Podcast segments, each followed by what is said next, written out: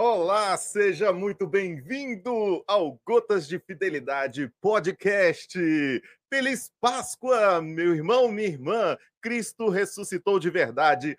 Aleluia! Muito bem! Eu sou Abílio Gonçalves, sou da Escola de Fidelidade, estou com vocês aqui nessa segunda-feira para te lembrar que a sua agenda está comprometida. Toda segunda-feira, às oito horas da noite, aqui no canal da Comunidade Católica Fidelidade da Cruz, no YouTube. Então, meu irmão, já vai curtindo esse vídeo, mandando para geral, vai no seu grupo lá de, de amigos, de familiares, encaminha o link, faz aquele print maroto aqui da, da tela quando a gente estiver com o nosso convidado, compartilha nas suas redes sociais para que todo mundo, para que geral possa vim acompanhar o nosso bate-papo dessa noite. É, olha, Isaías, lá no capítulo quarenta e cinco, no versículo quinze, ele nos diz: verdadeiramente sois um Deus escondido. E Santo Afonso Maria de Ligório, ele se refere a essa passagem que não há nenhuma outra obra do amor divino que confirma mais essa palavra do que o adorável mistério do amor, né? No Santíssimo Sacramento.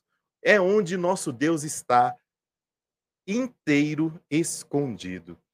Jesus, ele ao se encarnar, ele se revelou humano, se mostrou como nós.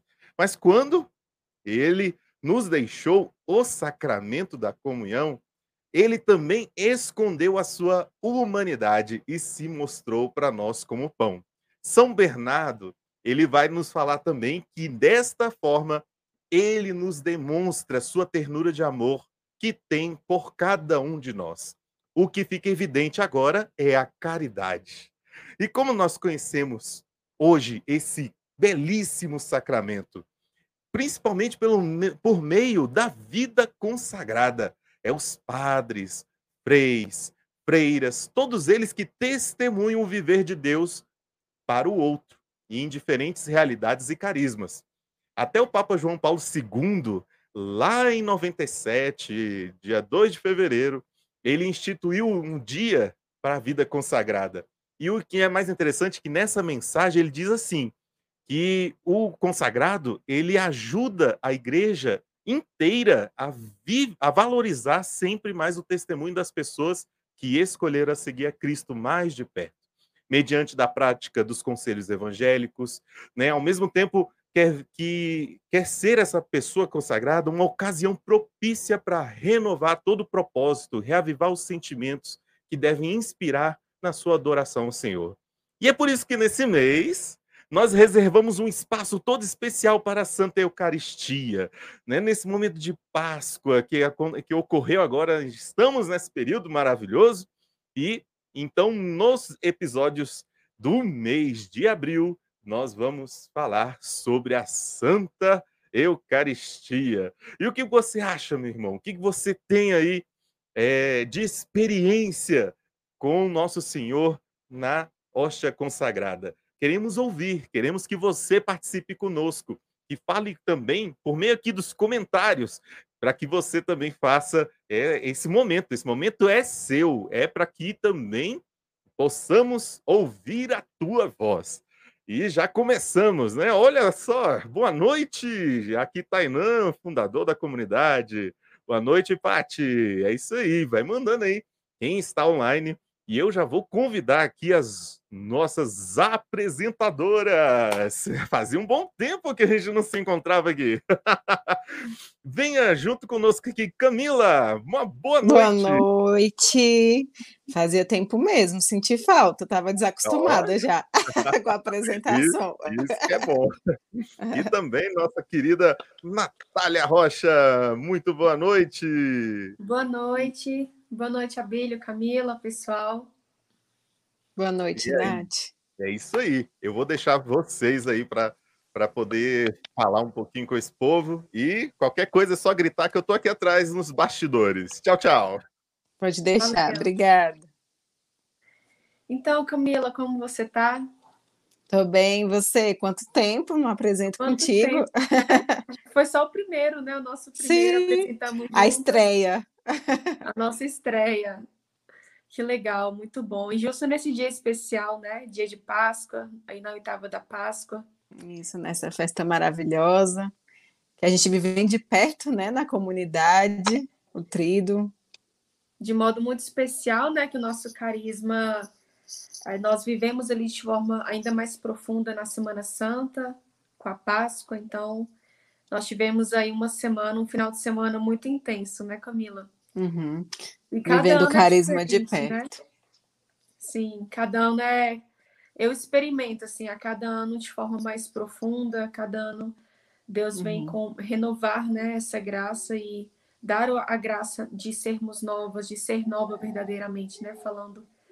Falando o meu testemunho, assim, do modo como uhum. eu vivi, esse uhum. retiro que nós tivemos de Semana Santa foi, de fato, assim, uma grande oportunidade de viver o carisma e de viver esse novo, né? Aquilo que Cristo veio renovar mesmo na minha vida.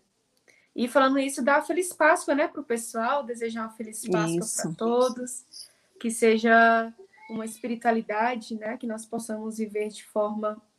real e concreta no nosso dia a dia, na nossa vida, uhum. para que Cristo venha reinar em nós. A esperança do ressuscitado possa verdadeiramente habitar, né, nos nossos corações.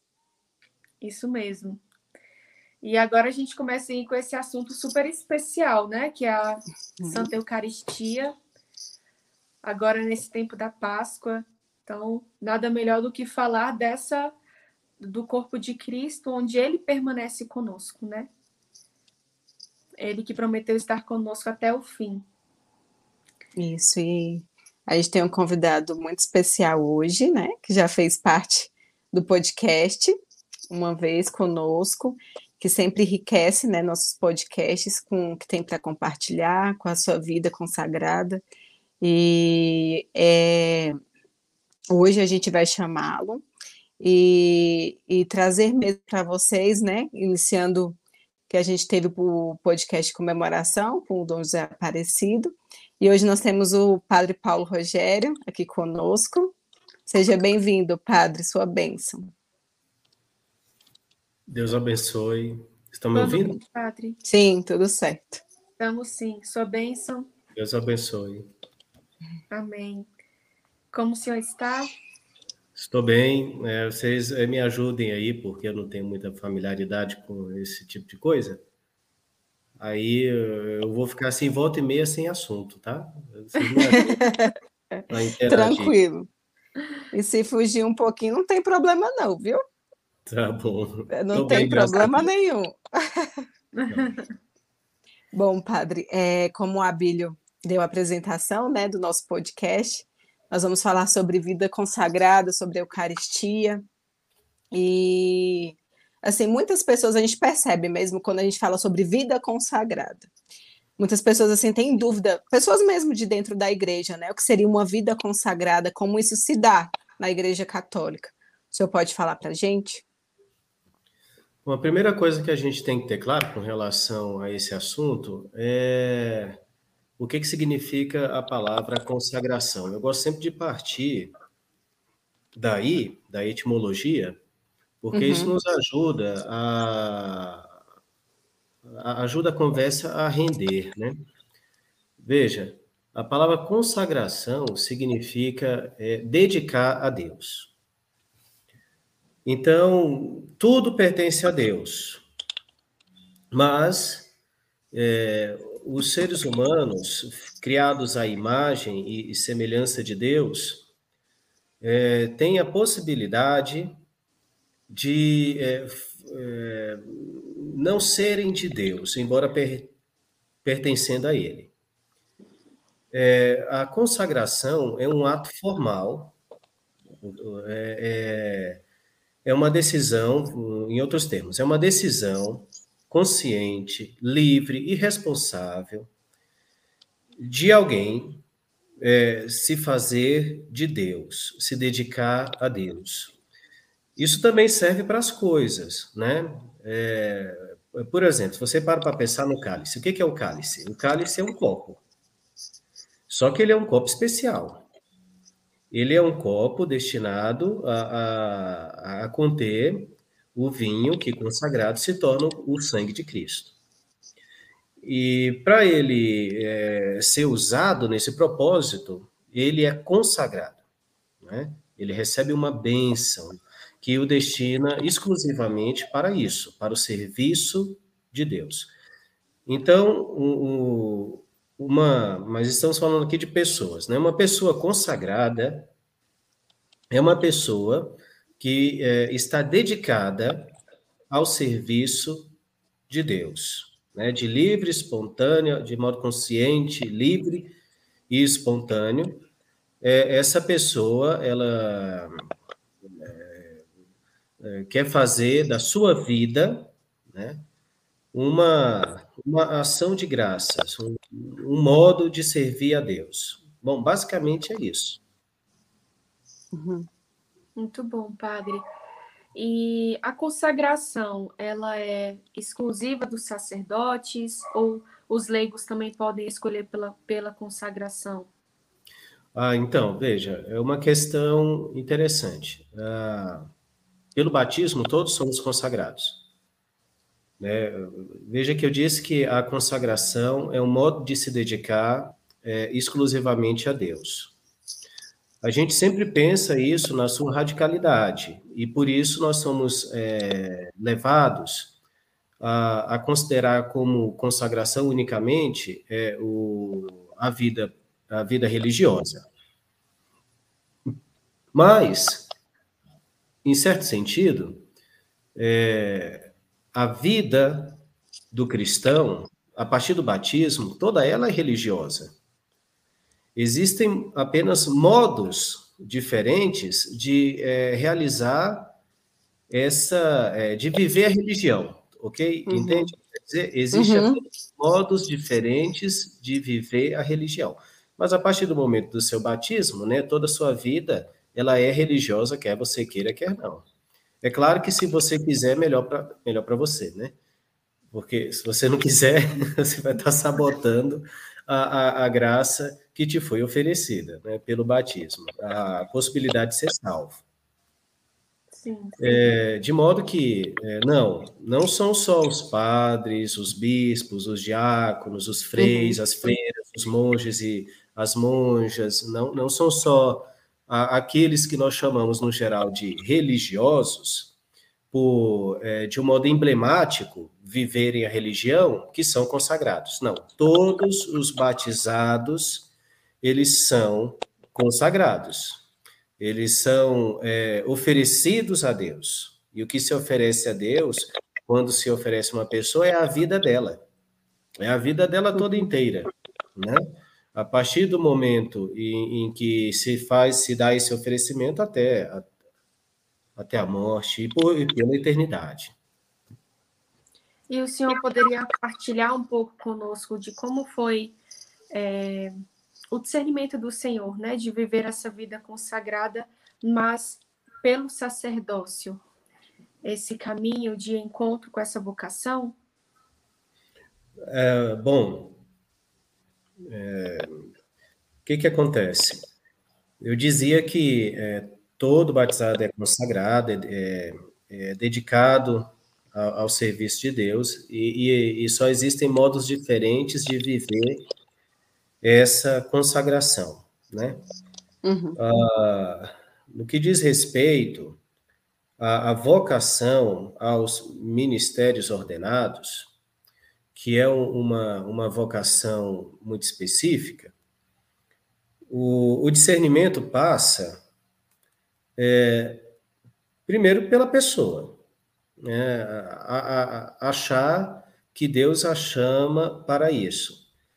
É, nesse sentido, a coisa é bem subjetiva mesmo, tudo bem? O, o, o, eu costumo dizer que o critério mais objetivo de discernimento vocacional para começo de conversa é o desejo.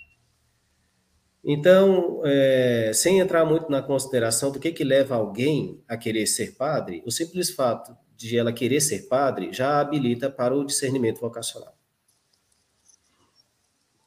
Agora, é, uma coisa interessante com relação à voca, a, ao sacramento da ordem é que ele é, é, não é um sacramento é, absolutamente necessário. Ele é um sacramento... Veja, o que, que isso quer dizer? Ele não é absolutamente necessário para a pessoa. Ele é absolutamente necessário para a comunidade. Uhum. Mas não para a pessoa. Né? Uma, alguém, por exemplo, que, não, que por N motivos não tem a oportunidade de discernir a sua vocação para a, a ordem... não é que vai, não, não é que vai, não vai servir para nada é, ao, ao longo de sua vida nesse mundo e terminar no quinto dos infernos. Não é assim que funciona. Né? Alguém que, é, por N motivos, não tem a, a, a, a possibilidade de discernir a sua vocação a, a, para a ordem, né? Pode sim servir a, aos propósitos de Deus de, de um jeito... que só ele sabe, né? É, mas, enfim, né? Tendo, o, o melhor é que tenha a possibilidade, e tendo a possibilidade, então ela recebe esse sacramento, é para o serviço da comunidade. Claro que exercendo ele, é, é claro que do modo como ela vive esse sacramento, depende da sua salvação, a partir do momento que ela o recebe. Uhum. Mas, é, tanto é verdade... que, sobretudo, esse sacramento serve para a comunidade, que a Igreja nunca duvidou dos sacramentos administrados pelos sacerdotes e pelos diáconos, perversos, indignos. A Igreja nunca duvidou. Mas é pior para eles, né? Agora, a comunidade, com certeza, é servida. Porque Cristo, com certeza, age por meio deles. Uh, bom, mas eu dizia que o, o, o desejo já habilita alguém para o discernimento vocacional. Acontece que, como o, o sacramento da ordem para o serviço da comunidade, então a comunidade tem um, uma, uma parcela importante de, é, acerca desse discernimento vocacional. Então, não basta só a pessoa... Aqui a comunidade é entendida como igreja, tá? Uhum. Ah, não basta só a pessoa querer ser padre. Ah, a igreja precisa considerar se é autêntico esse desejo. Aí sim, a igreja, se o desejo é algo subjetivo, os critérios da igreja para discernir se é autêntico esse desejo, não. Eles são bem objetivos. Né, tem a ver com as capacidades é, físicas, com as capacidades humanas e, e, e espirituais da pessoa. Né, coisas que se pode mesmo ver e avaliar. Porque, claro, diz o Senhor, o, o homem vê a aparência, só Deus vê o coração. Então, é por elementos mesmo externos que a comunidade, a igreja, vai discernir a autenticidade do desejo de alguém Que, que, que, que, que se propõe ao sacerdócio, ao diaconado, enfim. Ah, você perguntou sobre o meu processo de discernimento vocacional, né? Isso. Ah, tá, desculpa, eu acabei esquecendo. Mas aí o que, que acontece? Ah, desde os meus seis anos de idade que eu quero ser padre.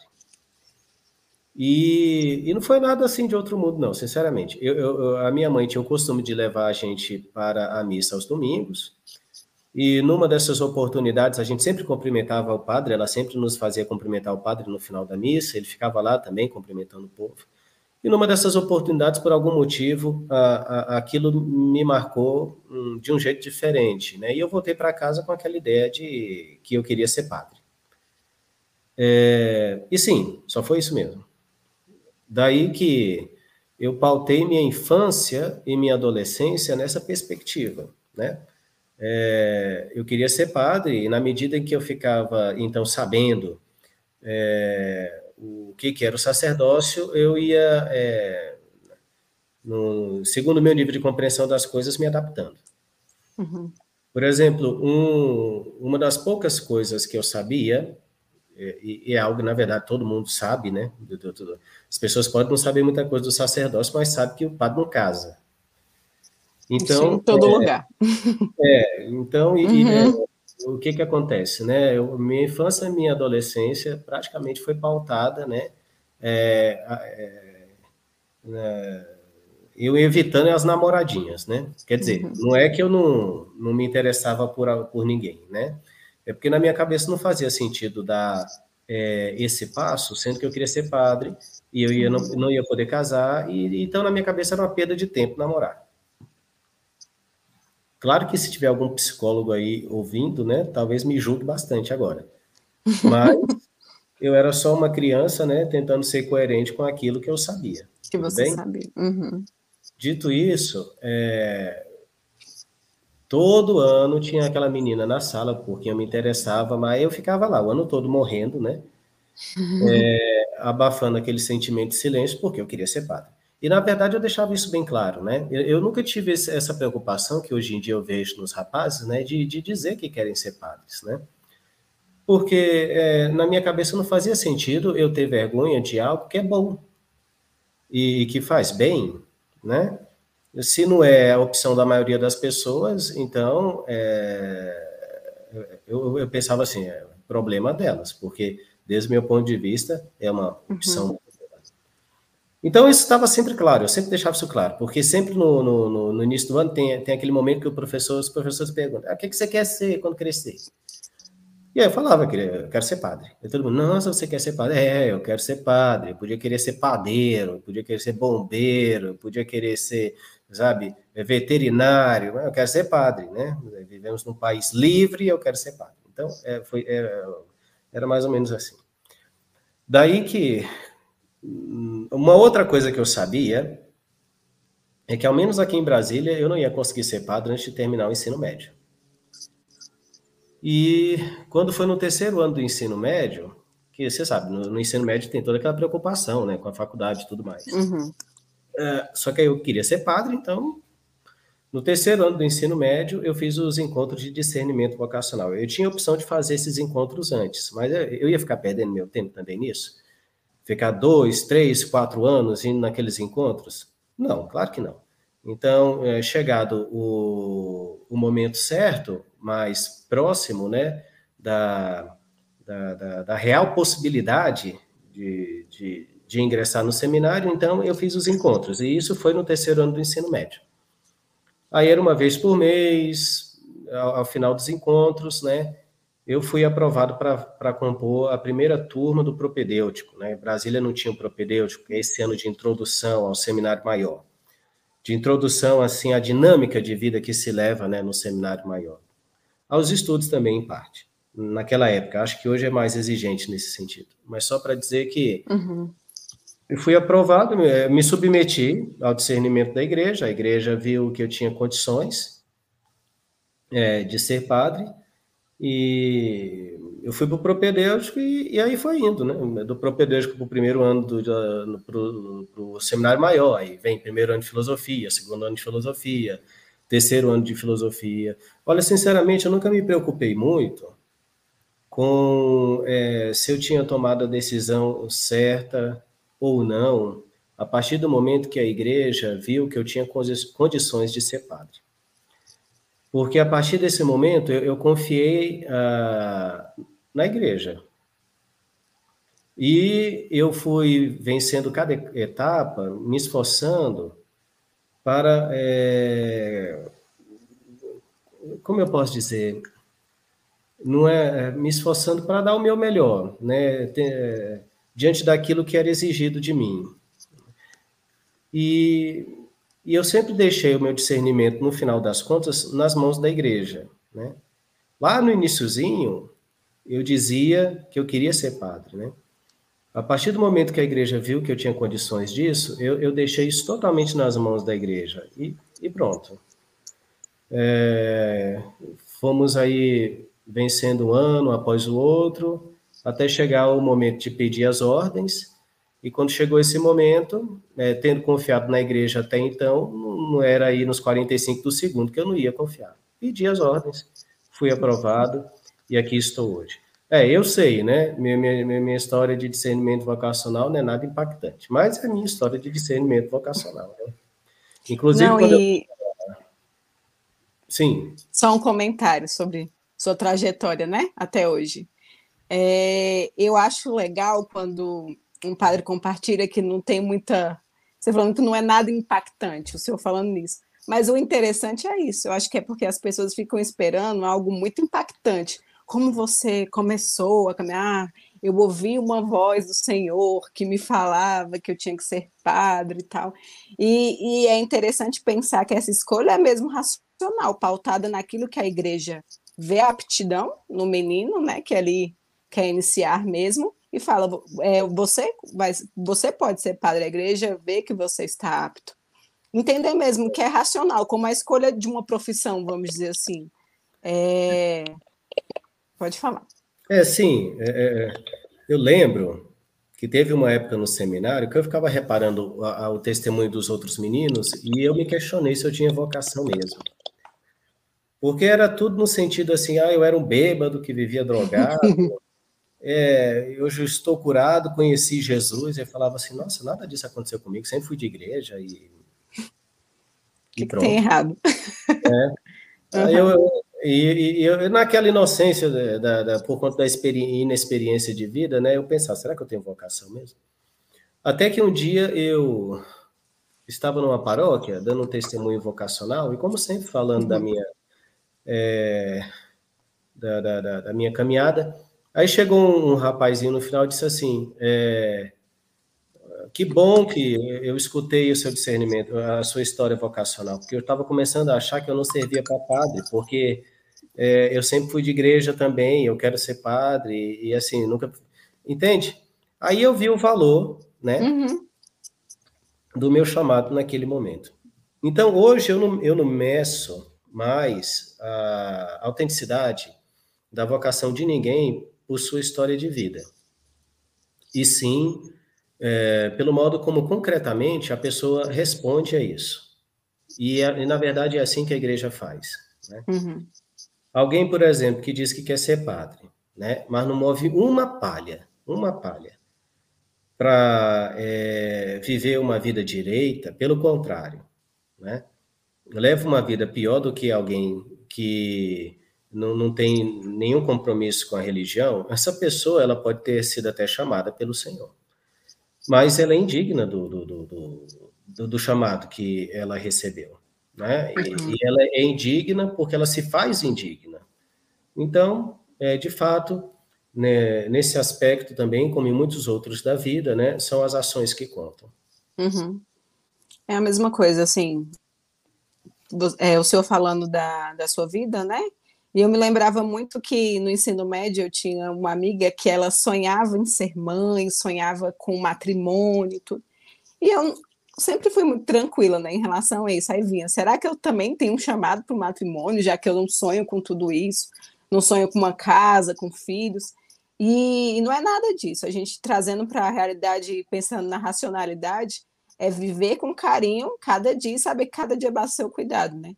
Se eu correspondi assim ao matrimônio, eu vou ser uma boa mãe, eu vou ser uma boa esposa, mas dentro da minha realidade, naquilo que Deus vai me exigindo a cada dia, né? Não pensando no futuro se eu vou ser uma boa, uma boa esposa, um bo- uma boa mãe, mas algo mesmo real, concreto, no meu dia a dia, correspondendo aos poucos, vamos dizer assim, né? Ao que pede, nada muito é, fantasioso, vamos dizer assim.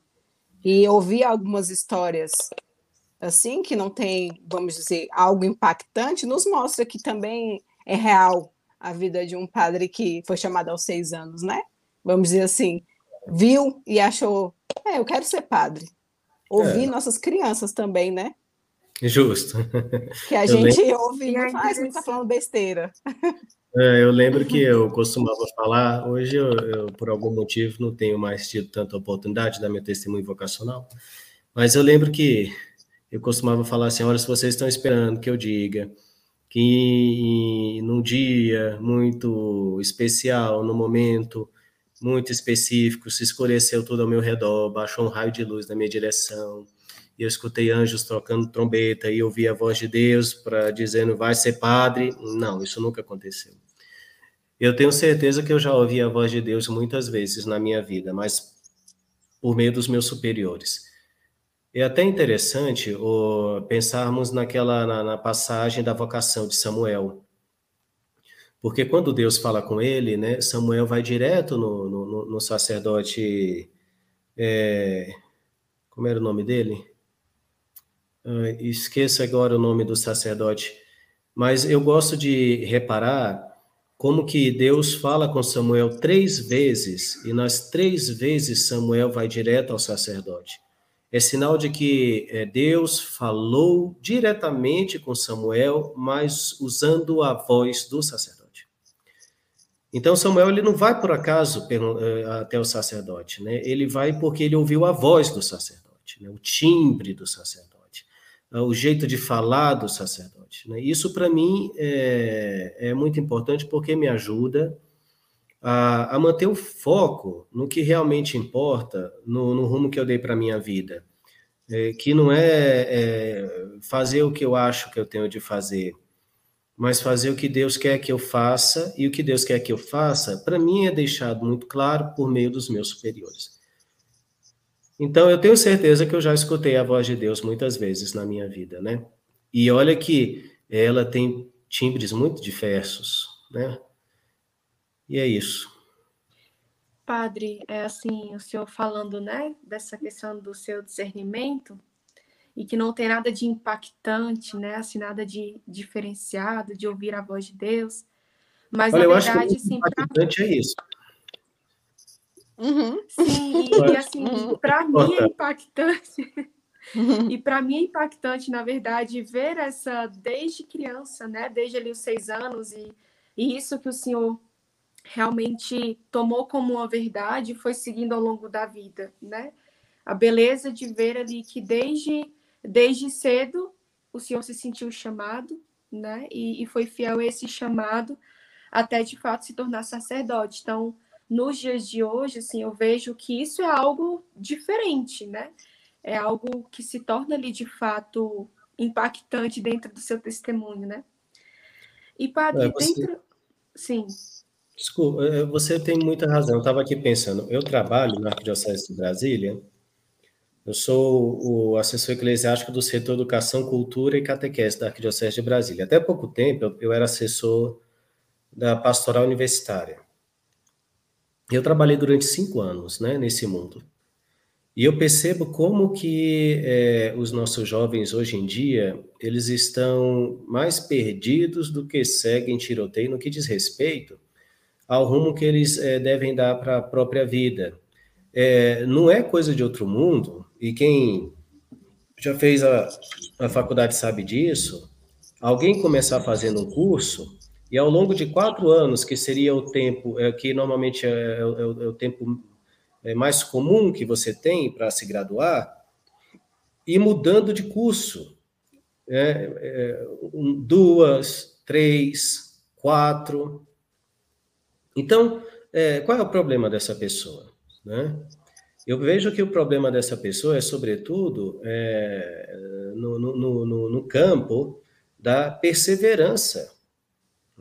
Não é simplesmente no campo do, do, do discernimento, não é que ela não sabe o que ela quer para ela, ela, uhum. só, ela só não consegue perseverar naquilo que ela decidiu para ela. E, e quando? Quando uh, ela se depara com a chatice que, que é você ser fiel a um propósito que nem sempre é agradável, mas volta e meia exige de você realmente tirar leite de pedra para que você consiga progredir nele. Então, eu, eu, se tem alguma coisa de impactante no, no, no, no meu testemunho, eu acho que hoje em dia, parando para pensar, é sobretudo isso. O fato de que lá na frente eu quis algo e fiz valer, né, a, a, a minha escolha todo santo dia, é, na medida em que eu achava é, que, que eu devia, na medida que ficava claro para mim o que eu tinha de fazer, e, e é isso, né? Mas é, você tem razão quando fala que, tá, que falta, hoje em dia não é que falta perspectiva às pessoas, falta é perseverança, falta é resiliência para lidar com as frustrações. Uhum. E quem sabe um pouco de bom humor também, né? Uhum. É um testemunho que não é só para a vida consagrada, não. É um testemunho para todos, né? Perseverança mesmo. Bom, padre, agora pensando na vida de um consagrado... Desculpa, mas acho que a Natália queria fazer uma pergunta... É que eu cortei é, eu, você. Eu já ia entrar no assunto, né, ali da, da Eucaristia, que eu acho que é o que a Camila vai falar agora, né, Camila? Pode falar, Nath, que eu vejo se é isso. Pode falar. Sim. Pergunte. É, não, eu ia perguntar para o padre, né, assim, porque dentro da vida consagrada, seja a vocação do sacerdote ou, né, é, das diversas vocações que a Igreja nos permite, é necessário que nós cultivemos uma vida de intimidade, né? O consagrado como uma vida dedicada a Deus. É necessário ter diariamente essa decisão, como o senhor falou, né? Essa decisão fiel todos os dias, de perseverar diante da dificuldade, de ser resiliente, ser maduro, né? De, de permanecer mesmo diante dos desafios. E nisso nós precisamos ser fortalecidos pela própria presença do Cristo, né? Então, é, o senhor pode falar um pouco para a gente sobre a importância da Eucaristia na vida do consagrado? Natália, tudo na vida de Nosso Senhor Jesus Cristo é uma lição para nós. E eu penso que as, a, as lições mais, não sei se interessante, interessante seria a palavra certa, estão justamente na, na, naquelas coisas que passam é, batido. Ao se fazer um de nós, o Senhor Jesus nos deixou claro que ele nos entende. Eu penso que a lição mais importante que nós temos que tirar disso é essa. Ao se fazer um de nós, ele deixou claro que ele nos entende. Você veja que para continuar conosco, é, tendo, é, como todos nós temos, completado a sua carreira nesse mundo, ele escolheu um, um, um jeito muito, muito visceral. Ele escolheu, é, tendo se tornado um de nós, né, ele se escolheu é, se fazer nossa comida. E qual é a lição disso? Para que, que serve a comida? Tem um ditado popular que diz assim, né, saco vazio não para em pé. A comida serve para restaurar as nossas forças, para que é, nós é, consigamos é, perseverar, né, é, na luta da vida. Então, sim, a Eucaristia, ela é fundamental para um consagrado. E aqui eu lembro que todos, pelo batismo, somos consagrados. A Eucaristia é fundamental para o consagrado, porque é por meio da Eucaristia que nós é, recebemos de Deus aquela sabedoria e, sobretudo, aquela força que a gente precisa para perseverar na luta da vida, sendo fiéis a Ele. E a fidelidade, ela, ela tem matizes diferentes, dependendo do modo como você vive a consagração. Pelo batismo, o compromisso de todos nós, fidelidade para todos nós, significa o, o quê? Você pega lá as promessas de batismo, né? E está dito assim, para viver na liberdade de filhos de Deus, renunciais ao pecado, renuncio. Para viver como irmãos e irmãs, renunciais a tudo que possa desunir, para que o pecado não domine sobre vós, renuncio. Para seguir Jesus Cristo, renunciais ao demônio, ao teu princípio do pecado, renuncio. Olha, a fidelidade básica do consagrado, do cristão, ela está definida nas promessas batismais, nas renúncias que nós fizemos, né? É a custa de concretizarmos isso na nossa vida, é renunciar ao pecado, a tudo que possa nos desunir, ao demônio, é à custa de nos esforçar nesse sentido que a gente consegue honrar os nossos outros compromissos. Se você é casado, quais são os outros compromissos que você fez, né? É, o, o de amar o seu cônjuge, a sua cônjuge, é, nas formas específicas do, do, de, do, do respeito e da fidelidade. Você não, não vai dar conta disso se você não renunciar ao pecado. Você não vai dar conta disso se você não renunciar a tudo que pode causar desunião. Você não vai dar conta disso se você não renunciar ao diabo. É, e se você é padre, é, quais são a, a, as, as promessas que você fez? Agora, na Quinta Santa, na Missa do Crisma, os padres fizeram a renovação de suas promessas. Uhum. E quais foram essas promessas, né? O bispo perguntou lá: quereis unir-vos e conformar-vos mais estreitamente ao Senhor Jesus, renunciando a vós mesmos e confirmando os compromissos do Sagrado Ministério, que, levados pelo amor de Cristo, assumistes com alegria em relação à Igreja no dia de vossa ordenação sacerdotal. Todo mundo quer. Quereis ser fiéis distribuidores dos, dos mistérios de Deus, pela missão de ensinar, pela Sagrada Eucaristia e demais celebrações litúrgicas, seguindo Cristo, cabeça e pastor, não levados pela ambição dos bens materiais, mas apenas pelo amor aos seres humanos. Quero. Então, vejam, a, a, a fidelidade que o Senhor exige de nós, ela tem matizes diferentes, né? Dependendo do, do, do, da, da nossa vocação, do chamado que ele nos faz. Mas tudo começa em honrarmos as promessas do batismo. É isso que nos torna capazes de honrarmos as outras promessas todas. E o que, que a Eucaristia tem a ver com tudo isso? Tem a ver que nos esforçar nesses aspectos é cansativo. É cansativo, né? É, é, é um negócio que cansa a mente da gente, é um negócio que cansa o coração da gente, é um negócio que cansa o nosso corpo, né? E, e nós precisamos de força, a palavra é essa, de força, né? Quando a gente vai à Santa Missa, o Senhor Jesus se dá a nós de duas maneiras. Ele se dá a nós por meio da palavra e da Eucaristia. Recebendo Jesus por meio da palavra, nós recebemos sabedoria. Recebendo Jesus por meio da Eucaristia, nós recebemos força, né? A, a, a, aquela determinação de ferro, e aquela coragem a toda prova, que nos faz respirar fundo após a canseira que nós tivemos, né? Para sermos fiéis ao Senhor e continuarmos nos cansando para sermos fiéis ao Senhor. E não é por um acaso que a gente chama a eternidade de o descanso eterno. Engraçado que a gente fala as coisas, né? E a gente não para para pensar no que, que elas significam, né? Por que será que a gente chama a eternidade de descanso eterno? É porque enquanto a gente está aqui, como diz São Paulo, estamos lutando pela nossa salvação com temor e tremor. Ok? Uhum. Não sei se eu respondi a sua pergunta, eu já até esqueci qual foi. Respondeu sim. Obrigada, padre. É, padre, é, pensando, o senhor falou muito sobre a vida de um casado, a vida do sacerdote, né?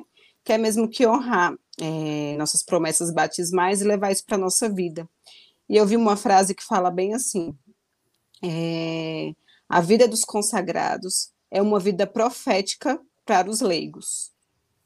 E aí, pensando nisso, né, pensando nos votos de um consagrado, não de todos, né, mas de alguns que levam castidade, a pobreza e obediência, eu vejo que a, que a comunidade, ela se espelha muito no padre.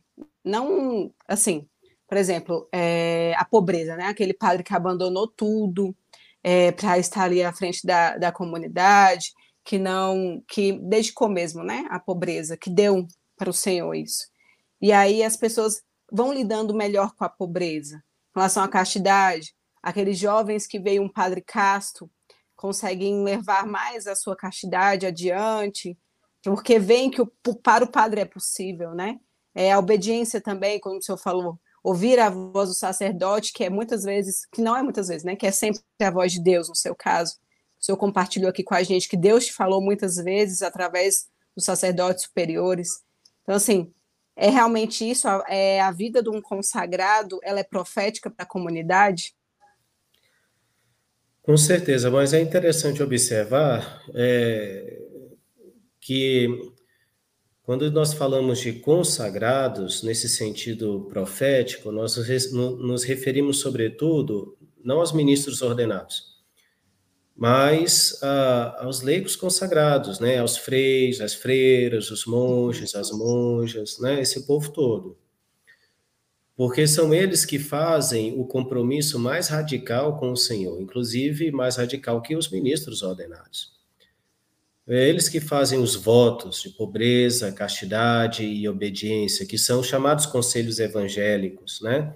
Para aqueles que querem ser perfeitos. É, perfeitos no segmento de Jesus, né?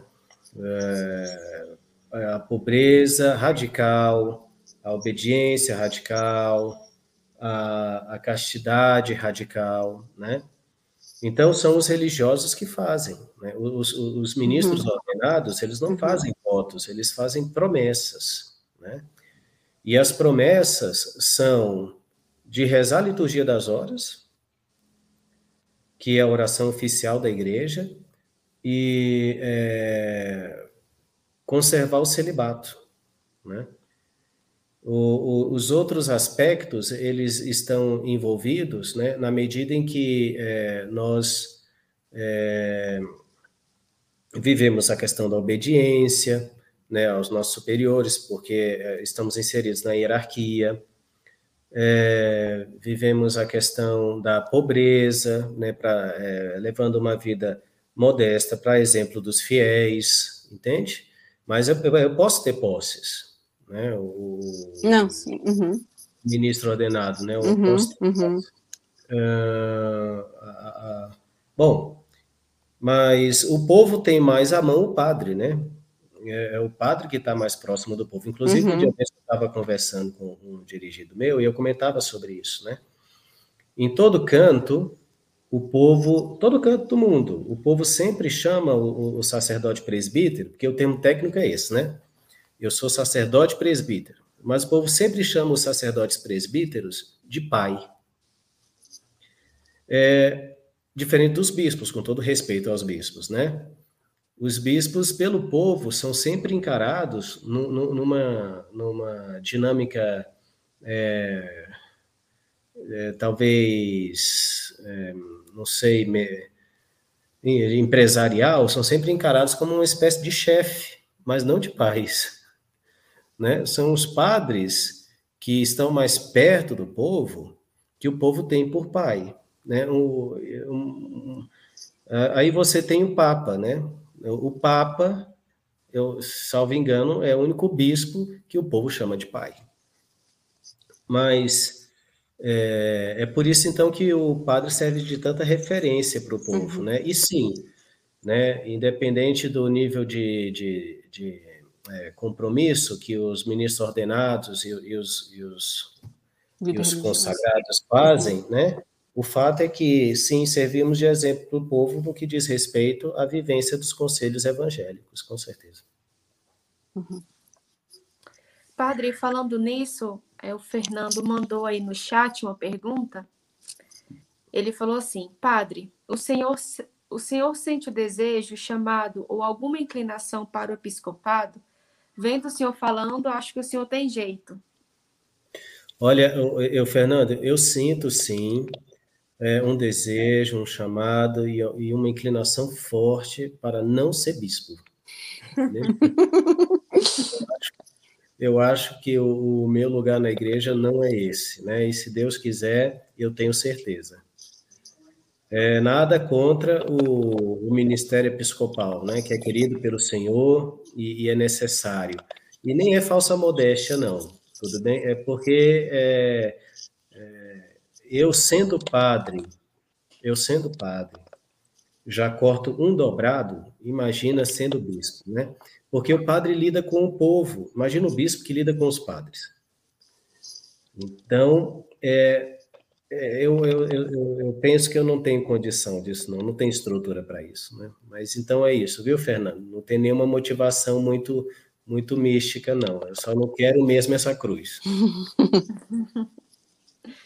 Padre, durante a celebração da Santa Missa, né, no momento ali da, da liturgia eucarística, o senhor, os padres, né, repetem as palavras de Cristo na Santa Ceia e aquela frase, fazer isto em memória de mim. É, e nesse momento, assim, para o senhor, né, como sacerdote, como a pessoa de Cristo, como é celebrar esse mistério? É, o senhor... Olha, eu vou contar uma coisa aqui para vocês, mas é segredo, vocês não contam para ninguém. Pode deixar. O que, o que, que acontece? É, na minha, no dia que eu ordenei, eu estava muito, muito cansado, muito, muito cansado. Aquele período de diácono, para mim, foi muito intenso, a nível de trabalho mesmo, né? E no dia que eu me ordenei, eu estava tão cansado que... É, virtualmente era o momento mais importante para mim, de toda a minha vida até agora, mas eu estava fazendo um esforço violento para prestar atenção no que estava acontecendo. Porque na medida que a gente está cansado, a gente perde o foco muito rápido. E eu lembro que naquele mesmo dia, eu tinha um casamento para fazer e a minha primeira missa. Né? Minha primeira missa. E na minha primeira missa, nossa senhora, eu estava no automático já, né? Quase que chamei Jesus de Genésio na hora da, da distribuição da comunhão. De tanto que eu estava assim, automático. Que nem você, quando está dirigindo cansado e de repente chega em casa e não sabe como, não sei se já aconteceu isso com vocês, mas acontece comigo. Ou quando você diz, se toca que você está dirigindo, de, pelo, por conta do cansaço. Bom... Uhum. Mas é, eu me lembro de uma... De, se eu tive alguma experiência mística na minha vida, até o presente momento, é, a minha primeira missa foi com certeza, porque na hora da consagração,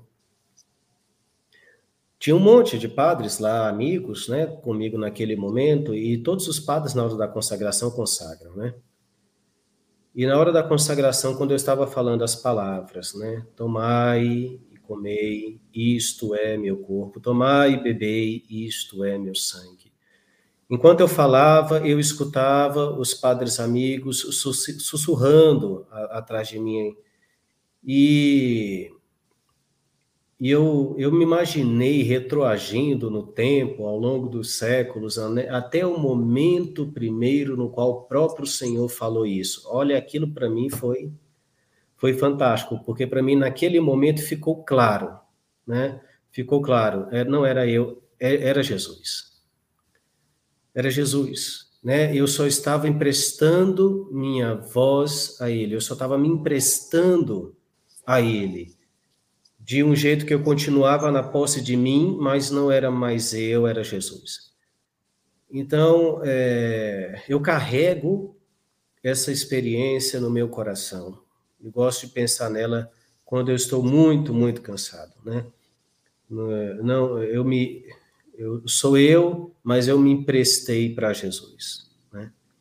Ele, e sobretudo na missa, isso fica claro. Olha, quantas vezes eu já fui celebrar a, a Santa Missa sem ter tido tempo de preparar a homilia. E no, fi, e no final das contas, a coisa fluiu de um jeito... que depois é, o Senhor me deu a graça de escutar alguns testemunhos, né? Uhum. Que não me levaram a envaidecer, não, mas a, a reconhecer que ele age. Quando o Senhor disse que ele estaria presente conosco todos os dias até o fim do, do, dos tempos, ele, ele inventou, para cumprir essa promessa, no mesmo momento, simultaneamente, né? Ele inventou a Eucaristia e o Padre. Então, é, é, é fantástico perceber que... Olha, eu não, não sei como explicar isso. É uma coisa, assim, realmente surreal. Não é todo tempo que a gente tem consciência disso, uhum. Mas é, não tem nada mais fantástico do que celebrar a Eucaristia, perdoar os pecados. Olha, não... São os frutos maduros da redenção, né? A confissão... O, o batismo, a Eucaristia, o sacramento, não, não, não tem nada mais importante no mundo que isso. A gente, ouvindo aqui, eu acho que eu e a Nath, a gente tá boba, assim, né? Porque realmente é, é bom, é tão bonito ouvir isso de um padre, porque, assim, nós como leigos aqui, a gente observa e fica imaginando isso mesmo.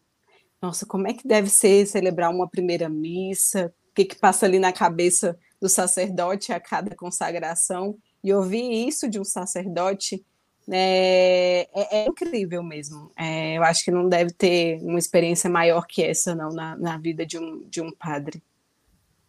É, Camila, eu, eu, como eu falei, nem sempre a gente tem uma consciência clara disso, né? Uhum. Por exemplo, um pai e uma mãe amam seus filhos, mas nem sempre tem uma consciência clara disso, né? Porque se a todo tivesse, instante. É, se tivesse, uhum. com certeza, é, uhum. muitas das coisas é, das quais se arrependem não teriam feito, né? Na criação e tudo mais. Uhum. Também o padre, né? Na, na maioria das vezes, quando a gente celebra a missa, né? É só mais uma coisa, das muitas coisas que a gente tem de fazer, apesar de toda a sua importância. Mas eu quero só chamar a atenção é, para o fato mais importante do que a, a nossa natural fraqueza, incapacidade humana, de que, apesar disso, Jesus está ali, está agindo, falando com a gente, se dando a nós, e é nisso que eu reparo mais, né? Tem domingos que eu chego em casa e, sinceramente, eu não consigo nem lembrar do tanto de coisa que eu fiz, mas eu sei que o que quer que eu tenha feito, que eu tenha feito, fiz em nome de Jesus, porque Ele quer. Uhum. Então, pronto, entende? É isso que sustenta a gente, eu penso em toda situação, né? Quando no final do dia você para e pensa, né? O que quer que eu tenha feito, eu fiz em nome de Jesus. Eu acho que isso dá um sabor diferente para a uhum. vida da gente, inclusive para o nosso cansaço. Sim. É, padre, para a gente finalizar, né, e, e levar mesmo essa, é, a vida consagrada para as pessoas, para elas entenderem um pouco, eu acho que hoje foi um ensinamento muito grande, ouvir o senhor. É, o que, que o senhor tem a falar para essas pessoas que realmente estão ali em discernimento e às vezes ficam esperando algo impactante mesmo na vida para poder discernir a vocação, ou que realmente tem isso no coração de ser padre, mas acha que não é? O que o senhor tem a falar para cada jovem que aqui está assistindo sobre a vida consagrada e que é possível? Olha, meu irmão, minha irmã, você... Você vai ser feliz se você não discernir a sua vocação, porque Deus é pai, ele não é padrasto. Só que você não vai ser tão feliz quanto você poderia ser. Então, tenha a coragem de tirar isso a limpo. Tenha a coragem de tirar isso a limpo, porque não é todo mundo que está sentindo vontade, por mínima que seja, de ser padre, de ser uma freira, um frei, não é todo mundo. Se é o seu caso... você tem a obrigação, consigo mesmo, para começo de conversa, de tirar isso a limpo, porque o que está em jogo é a sua felicidade, né? Pode ter certeza que Deus, o nosso Senhor, né, quando nos chama para algo do tipo, não chama armando uma arapuca para a gente, né? Não é uma cilada, é uma oportunidade de ser muito feliz. Bom, oportunidades a gente pode deixar passar, mas é melhor que não. É isso. Obrigada, padre. Foi ótimo. Obrigada. Viu como fluiu? Não, e no início o senhor falou que estava com medo de, de não fluir, né? Ah, que eu sou meio engessado. Não achei nem um pouco, viu? Ah, muito obrigado. Nossa, foi maravilhoso. Foi ótimo mesmo. Tá bom. Pode então ter certeza, é padre, que seu, te... seu testemunho e todas essas palavras nos edificaram muito e muitos discernimentos, com certeza, para nós e para outros também que estão nos, ace... nos assistindo. Obrigada. Eu agradeço o convite, agradeço o convite, desejo a todos uma feliz Páscoa, que o Senhor ressuscitado nos ressuscite da morte espiritual, que nós corremos o risco de experimentar nesse mundo, né? Afastados dele e vivendo do jeito que a gente acha que deve, para para nos pormos no caminho que é Jesus, um caminho de amor exigente, de doação sacrificada, mas de profunda alegria e grande paz. Então, Deus abençoe a cada um de vocês, na comunidade, amém, e a todos que nos acompanham agora nesse momento. E até a próxima, amém, se Deus quiser. Até. Vamos fazer a nossa oração final do podcast, aí no final o senhor dá a bênção para a gente. Ah, ótimo, tá bom. O senhor pode começar. Pai misericordioso, Deus Todo-Poderoso, tu que és fonte da luz e da ciência, concede-me um coração ardente, fiel e sedento da sua vontade, para conhecer as suas obras e escutar o teu chamado à perfeição. Jesus, Jesus Cristo, servo sofredor e filho de Deus, quero permanecer aos pés da tua cruz, ao lado da Santíssima Maria, sua mãe nossa, e diante de suas dores, cultivar o amor filial a Deus e a perseverar na vivência da sua palavra. Espírito Santo de Deus, fiel e consolador dos aflitos, derramai seus dons durante minha, cama, minha caminhada evangélica e fortaleça minha decisão de prosseguir com coragem ao encontro dos sofredores e pequeninos, anunciando o Evangelho com alegria. Ó Santíssima e Indivissível Trindade, que é essencialmente dom de si e amor na sua realidade original e infinita, fortaleça-nos, uh, fortaleça-nos a testemunhar e viver a comunhão, a sua imagem e semelhança. Nossa Senhora das Dores, rogai por nós. Tomás de Aquino, rogai por nós. São João Apóstolo e Evangelista, rogai pela Comunidade Católica Fidelidade da Cruz, por todos da Escola de Fidelidade, pelo mundo inteiro.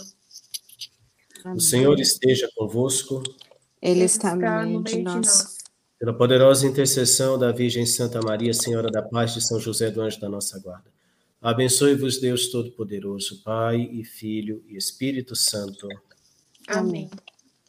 Obrigado, Padre. Que Deus te acompanhe. Aleluia, aleluia. Amém. Aleluia. Graças aleluia. a Deus. Aleluia, uhum. aleluia. Boa tchau, noite, tchau. Padre. Muito Boa obrigada. Noite. Boa noite. Tchau, tchau, gente. Até a próxima. Boa noite, pessoal. Semana que vem tem mais podcast.